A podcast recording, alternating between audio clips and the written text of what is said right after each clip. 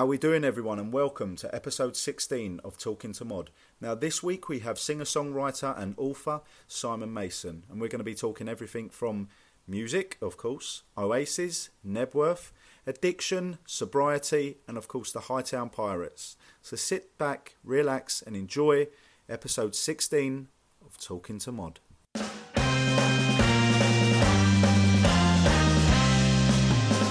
Buongiorno. Buongiorno. Are you in Italy or Belfast? Uh, Costa del Belfast today. Belfast. How you doing? I'm all good, my friend. You? Yeah, I'm okay. Yeah, I'm all right, thanks. Well, first of all, mate, I want to thank you for uh, joining me on Talking to Mod. Um, you know, this is me talking to you as a friend now, not as a guest. I appreciate what you're going through and for you to take time in doing this. And uh, you know, you know, I've got love and respect for you, mate. And uh, just thank you. All right, my friend. That's okay. Do you want to? Should we, should we explain what that actually means to anyone who's who cares to know? Yeah, sure. Let's let's. So, for anyone who's remotely interested, my mum died um, eight days ago, and, and um, it's not the easiest week of my life. But you might be surprised to hear that it's also not the hardest. So, so it's in a. Well, I'm just in a process, and um, like my learned friend Ben there, um, I don't, I don't resort to drink or uh, or drugs of any description to avoid my feelings. Um, so the last six days of my mum's life um, was spent by her bedside in hospital in Bristol. I mean, I was obsessed by the syringe full of morphine they kept. I was like, looking at it, the nurse was going, "You're all right." I'm like, "It's a long story, love." but um, but I'm entitled and I've earned the right to to inhabit my feelings, you know, for every waking minute of the day, and, and I wouldn't have it any other way. Well, thank you, mate, because I know this is going to be a very good episode, and there's going to be a lot of messages in there that people can relate to. And again, mate, um, no words that I can say to you or give you will ever change anything or help out. But the fact that you're still going through that and you're sober is massive, mate. So Listen, once again, my mum died isn't going to give me some magical power to be able to drink sensibly. Do you know what I mean? Why would I do that? no, exactly, man, Would I exactly. do that would just be so fucking selfish of me, you know, to just heap all that kind of madness to my family, my sister, my missus. Oh, my mum's died. I'm going to have a drink. And that's Of course, fucking selfish. So, you know what? Truth is, Ben, it hasn't even crossed my mind, not for a millisecond. Not for a second have I thought about drinking or using or acting out in any way. Actually, I haven't. I haven't gone on a shopping fucking bender. I just felt it, you know. I just felt it because you know what? They're my feelings, man, and um, and and I avoided them for, you know, just great briefly for people who don't know. You know, I, I've been clean for 17 years now, but uh, you know, so I was 36 when I got clean. But from the age of 13 to 36, I used drugs every day of my life: heroin, crack, Valium, alcohol. You fucking name anything you could put in a syringe went in my body. So, you know, I, I had um, I had quite a time off feeling stuff that I didn't want to feel, and um, like I said, I wouldn't have it any other way. You know, my life is so much better clean. So. good man, good man. And that's one thing we've got in common now is the sobriety. But let's talk about something that everyone's got in common, and that is a passion for love of music. Okay. So, when did you first get involved in music, mate? Right. Involved as in when did I start buying records or when did I start When did you-? When did music make sense to you? Because I mean, everyone's had music in their life, but when did you truly go out and go, do you know what? This album hits a different way. Oh god, this is so I, I don't want people to think I'm like the most morbid person in the world. But when my dad died, when I was very little, when I was 11, uh, um, I was already listening to music. I had a, a couple of friends, had a mate had an older brother. Um, I mean, I'm 55 now, so I caught the tail end of punk. Um, but the band that I fell in love with was was your mate Paul Weller um, at the Jam, and shortly after my dad died when I was 11 years old, and I was in this boarding school, and it was horrible. It was just a fucking horrible place to be, a, and a really tragic event. Uh, one of the older kids came to my room one night. He'd done me this compilation tape, this C90 compilation set, and on it was stuff like the Jam and the Pistols and the Specials and the Ruts and the Who. A lot of that very angry music because you know there was a lot of anger, righteous indignation, you could call it, and you know my world had just fallen apart. You know, my old man was my hero, and, and I lost him when I was very young, eleven, and um, my mum took, you know, I had my mum for another 44 years. So, but now I'm officially a grown up. I've got no parents. I'm not sure I'm ready for that, but um, here we go, 55. I suppose I better embrace it. Anyway, so so I had music and and um, and I had this fucking horrible school and it was and it was brutal and I ended up I was getting sexually abused by the priests. So it was all quite grim and um, and music saved my life. So I wasn't listening because I thought it was cool or you know I was listening because it fucking saved my life. See, thing as you That's- are. Aye, fuck, man. That's the.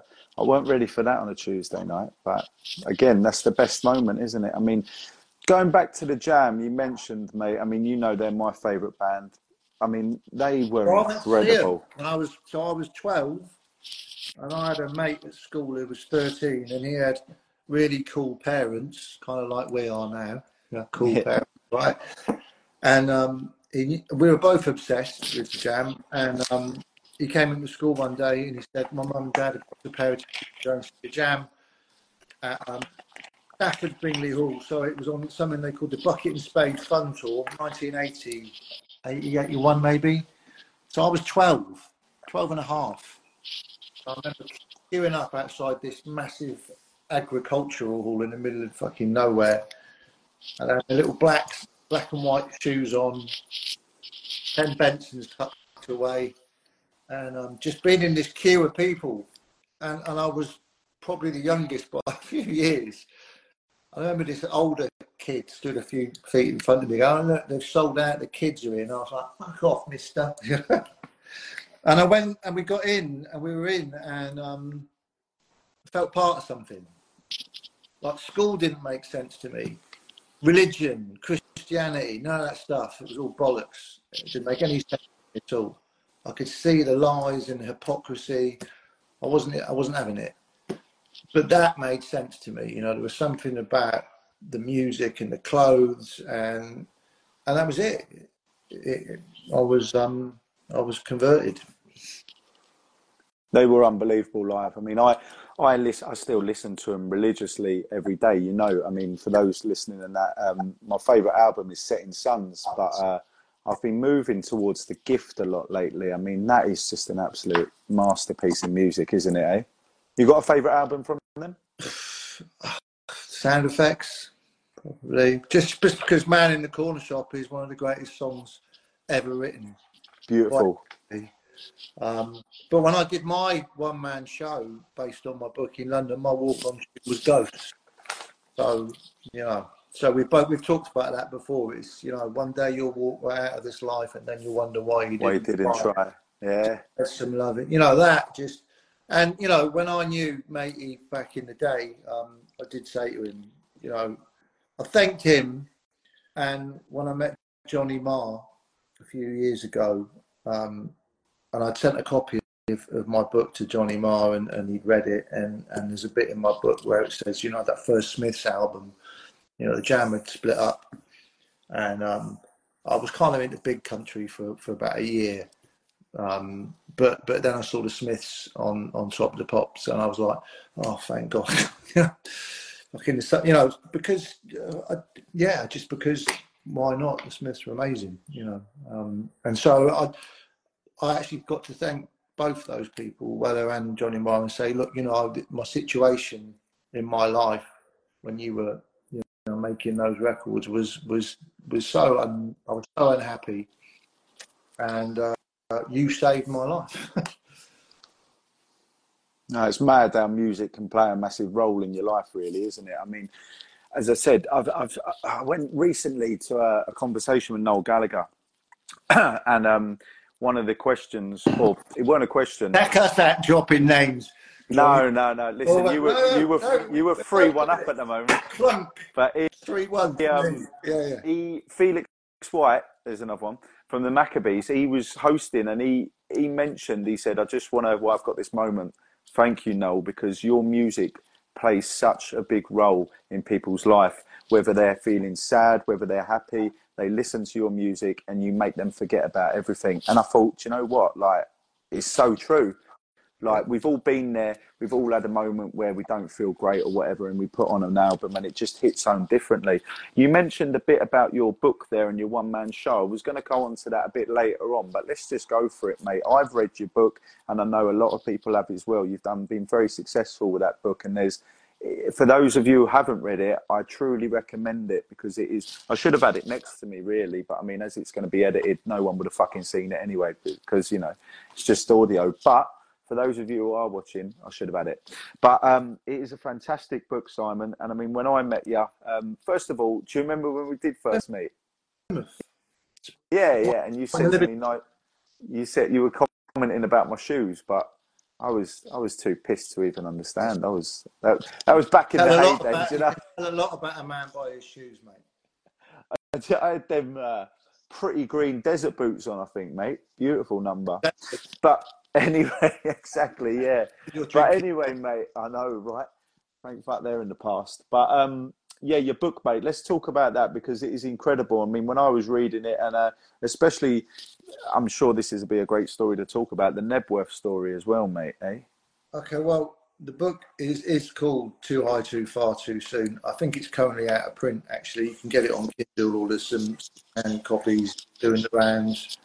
Um, and there's also a, a really great podcast that I did with Dodge Woodall's Interesting Lives, where I talk about a lot, and Dodge, Dodge does some great interviews as well. Um, but the, the book sort of deals with a lot of what just spoke about childhood trauma.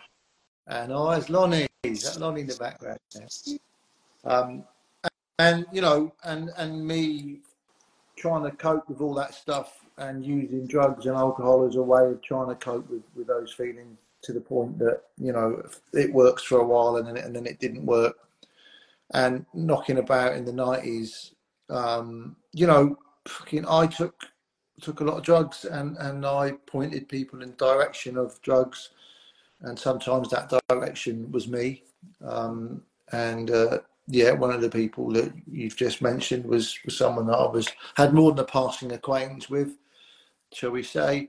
Um, and the Knebworth story, seeing as you mentioned it, is, is kind of it's simple, really. I mean, I I saw Oasis play their first ever gig in London at the Water Rats in front of a couple hundred people, and just remember thinking, "Wow, this, this these guys are pretty good."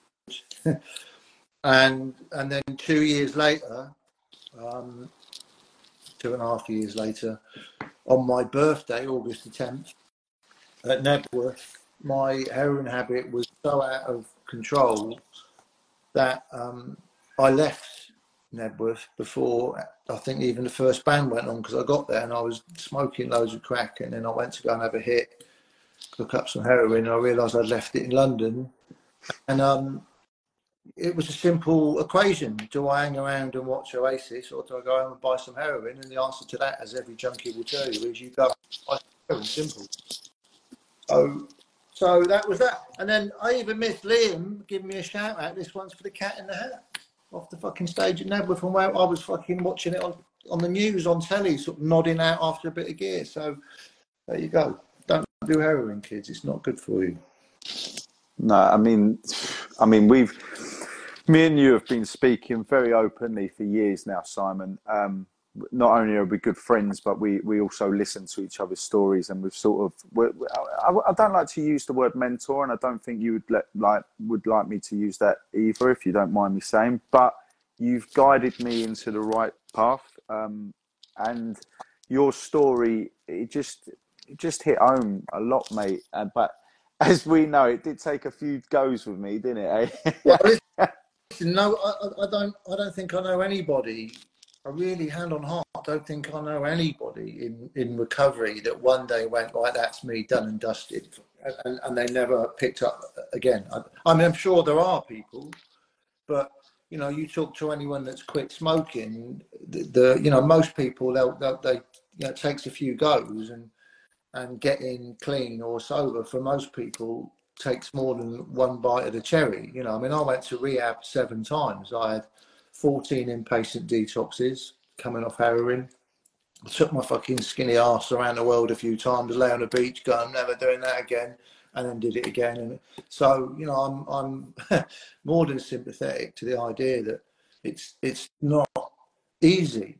You know, it's not easy, and and I needed the help of various institutions often, not you know not always, but ultimately um, I got clean in in a twelve step fellowship. You know, I was sat in meetings rattling my fucking tits off for about three months. You know, just but but there you go. That was me. People are different, so you know I don't judge people who who stumble and fall because really it is Ben. You know, for people like us that that don't really have an off switch. The idea of, of, of not having anything is quite a fucking bit. getting your head around that quite, difficult. You know, a day at a time is the easiest way, as we both know. And sometimes it's an hour at a time, and sometimes it's ten minutes at a time. You know, yeah. but but for anyone who's, who's watching this, trust me, it does get easier. You know, I'll just repeat again. I held my mum's hand while she died eight days ago. And, and um, there wasn't one part of me, one fucking part of me that thought about having a drink. So, you know, I, I, don't know if I could put it in stronger terms than that, really, if someone needs to hear that. And here's the thing I know, I knew that, that I can stay sober, clean through anything because I've watched other people do it, and they're no different from me or you. They're just people in recovery. You know, there's some things that that we need to do, I think, to give me that choice. You know, there's some people call it, you know, maintaining my spiritual fitness, or you know, you make of that what you will. You know, but there's things that I do. I think Anthony Kiedis actually said it in his book years ago, in that scar tissue book, in from that awful band, the Red Hot Chili Peppers. He said something about the there's some simple things I need to do on a daily basis, and I do them. That's it. He didn't say what they were. so whatever it is, you know, whatever it is.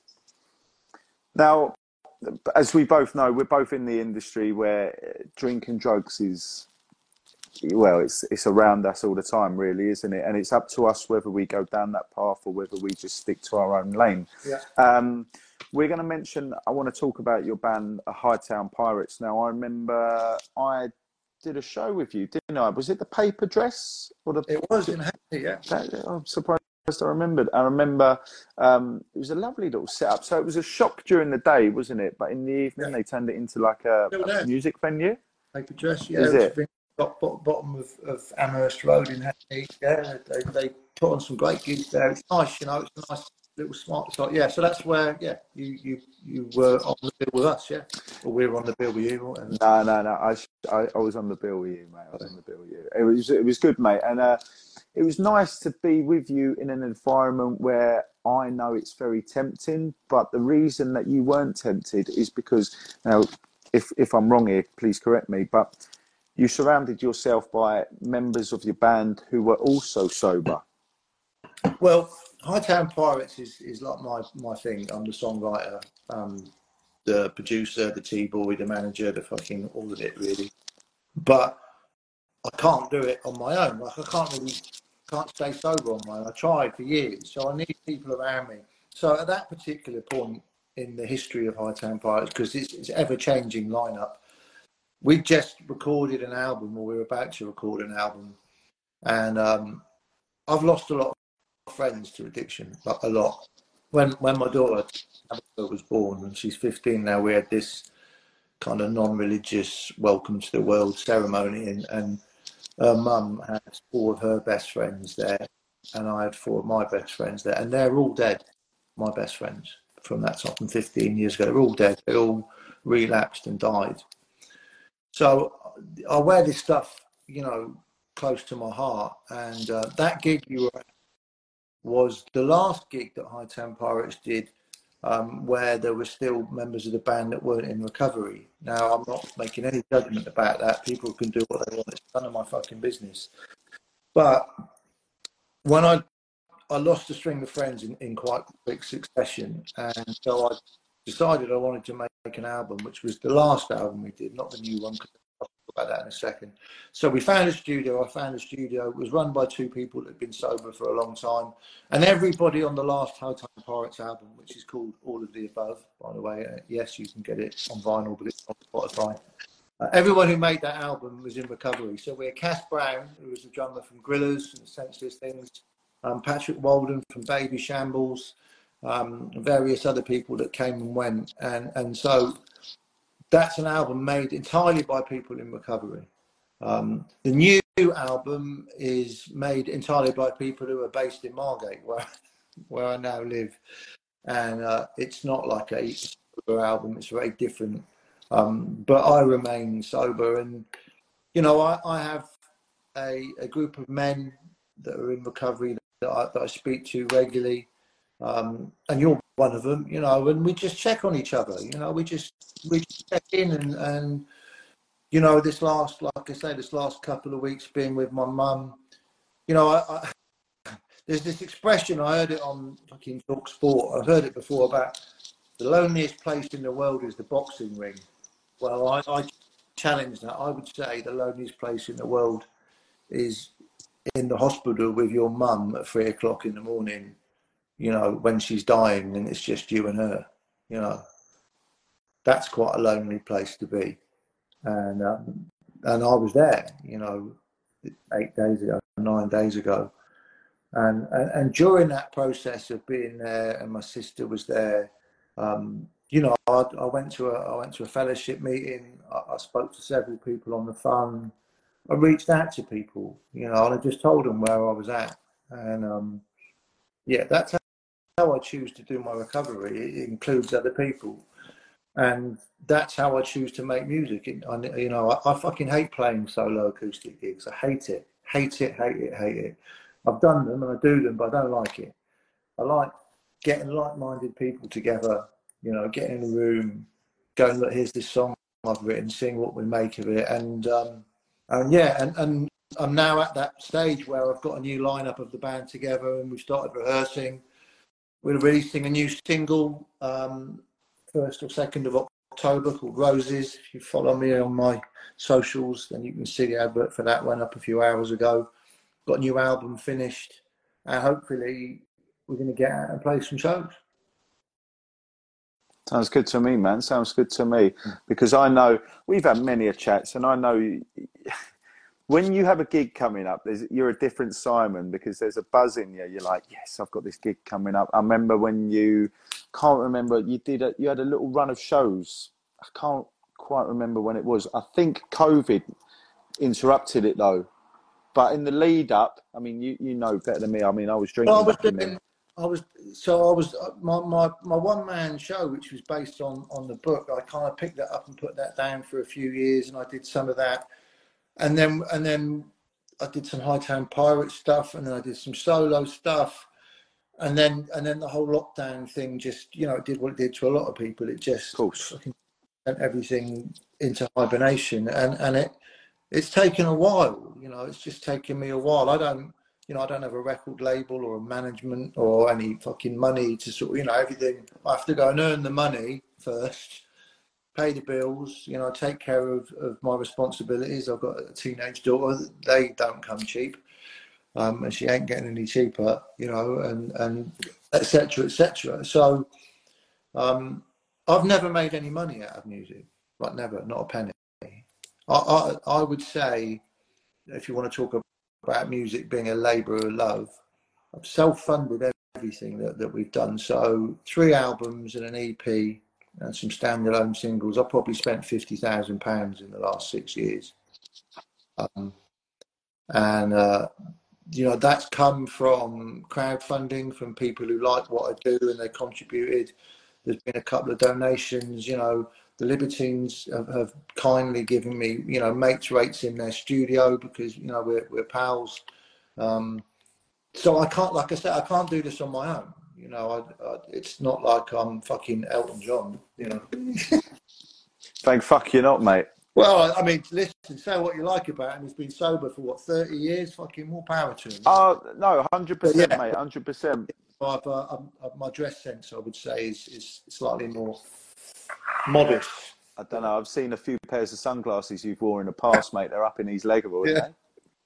We, you touched on about uh, another mutual friend of ours, that, or friends of ours, the the uh, Libertines, and didn't Pete do the artwork on one of your albums? He did the artwork for the first album, which is called Dry and High. Yeah, I mean the whole Hightown Pirates thing came about as a result of my associations with with two people, really, two artists who who uh, I should really try and get them to do a gig together. So Mick Head from Liverpool, formerly of the Pale Fountains, Shack, and now the Red Elastic Band, who is, in my humble opinion, one of the greatest songwriters this country or the world has ever fucking produced. And if you've never heard of Shack, kids, go and listen to him. The man is a genius.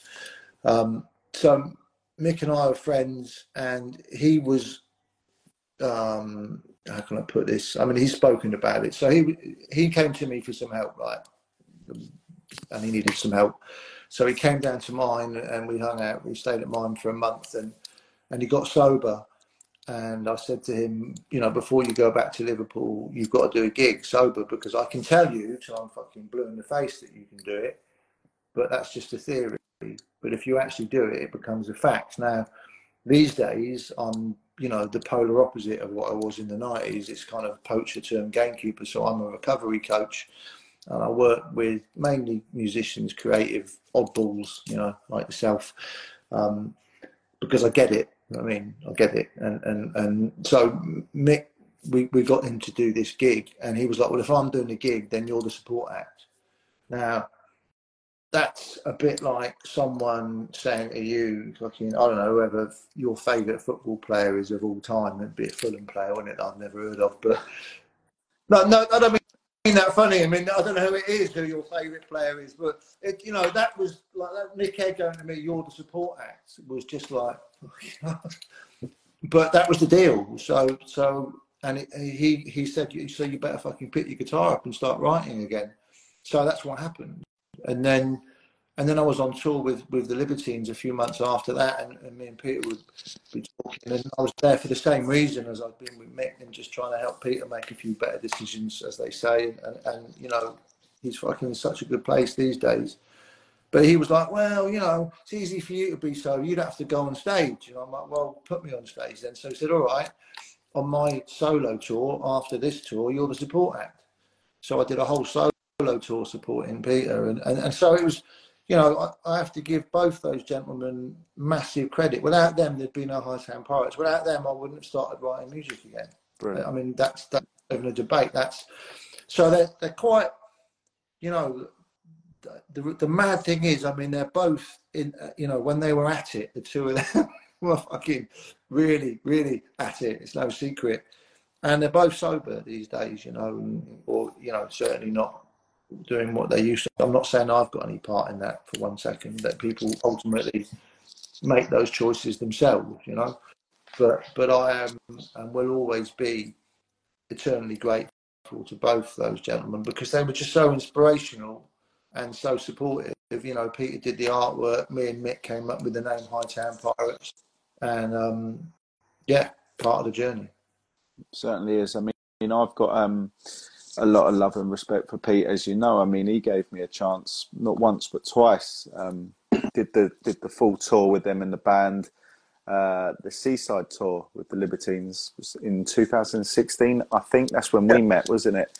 And then I went on tour with Pete on his solo tour 2018, I think it was. But me and him used to chat a lot. I remember it's always one of them drunken moments, you know, when you're pissed up. And I said to him, oh, it'd be a good idea if I go on your solo tour. And he went, 100%. And, you know, I thought it's never going to happen. And about four months down the line, I remember getting a call. I was watching Fulham on the TV, and he went, "You still up for coming on tour with me?" And I was like, "Fucking yes, mate, hundred percent." Yeah. But it's just. No, how many people in that this, this that industry?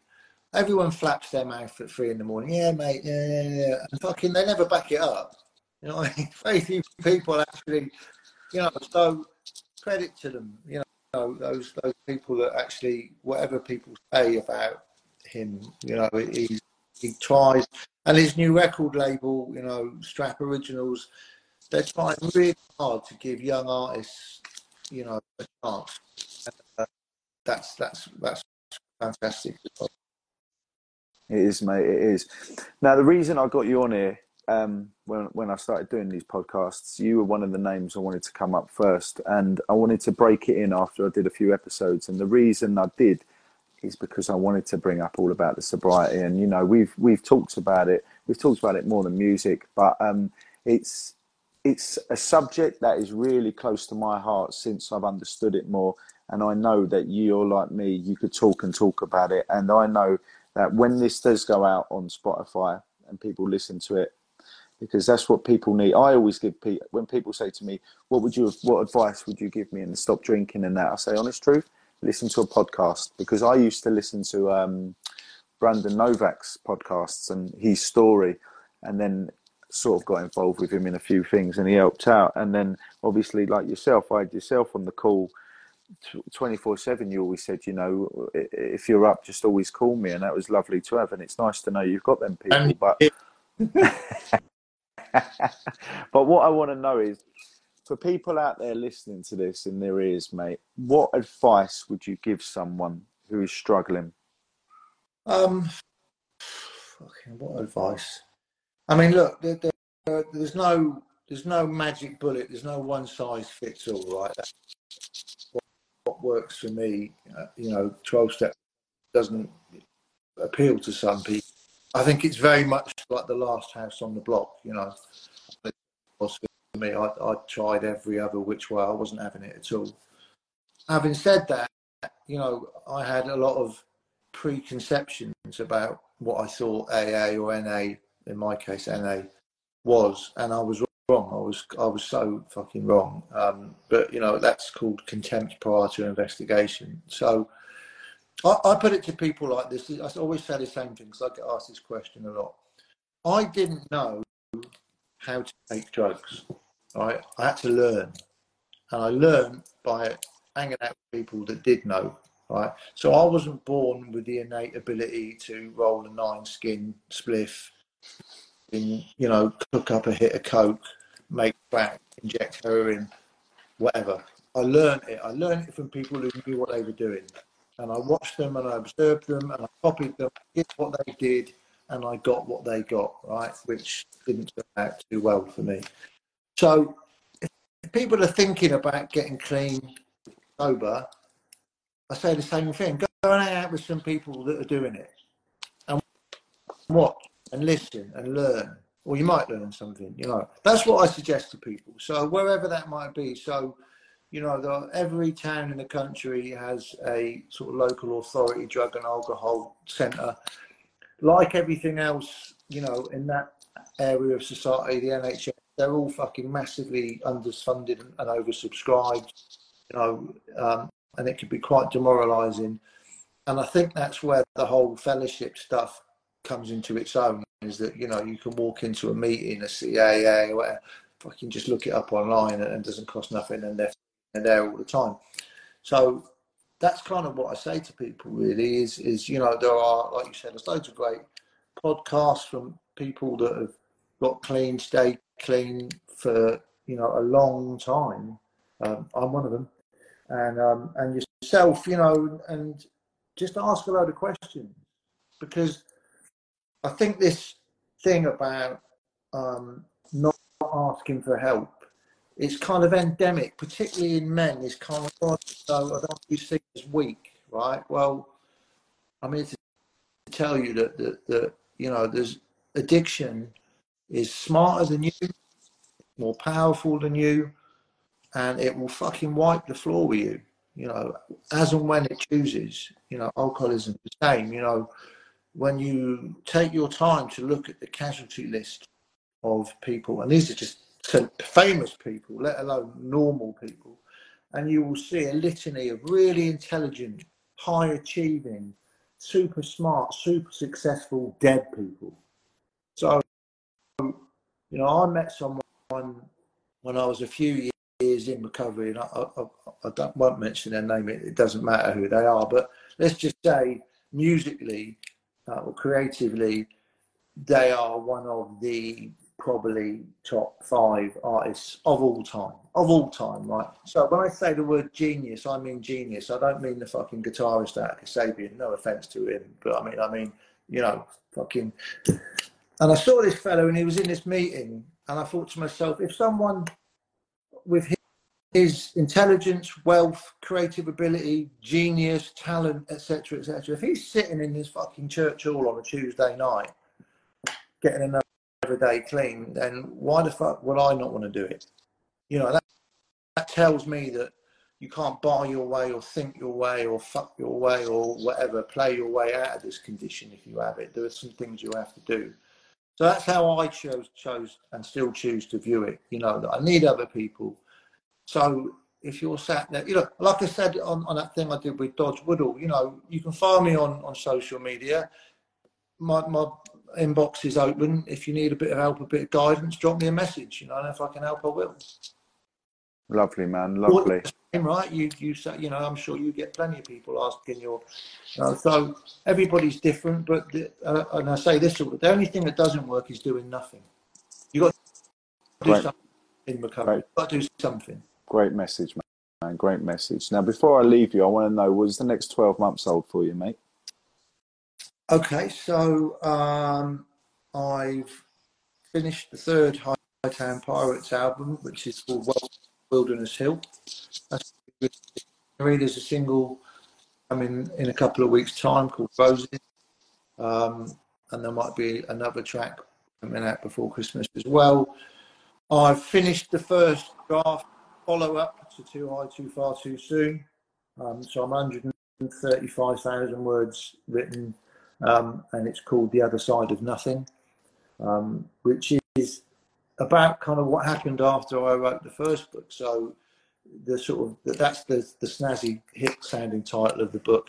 Um, and the working title of the book is I survived 20 years of addiction, but my midlife crisis nearly killed me. So that's kind of about all the stuff we were just talking about, you know, being being in a band in your 40s and 50s and, you know, just loving it so much and, and having no success at all, like none, like fucking nothing at all, like being ignored in a way that you couldn't even make up. I mean, I, listen, I, Q Magazine likened our first album to Screamadelica and Arcade Fire. The Louder Than War magazine said that my songs are like on par with Elliott Smith. No one fucking listens to them. like it's mad. No one listens. Anyway, whatever. So there's going to be a new album maybe a few people will listen to that. Um, I'll still be clean and sober in, in 12 months' time. I can guarantee you that because I've got no desire to not be.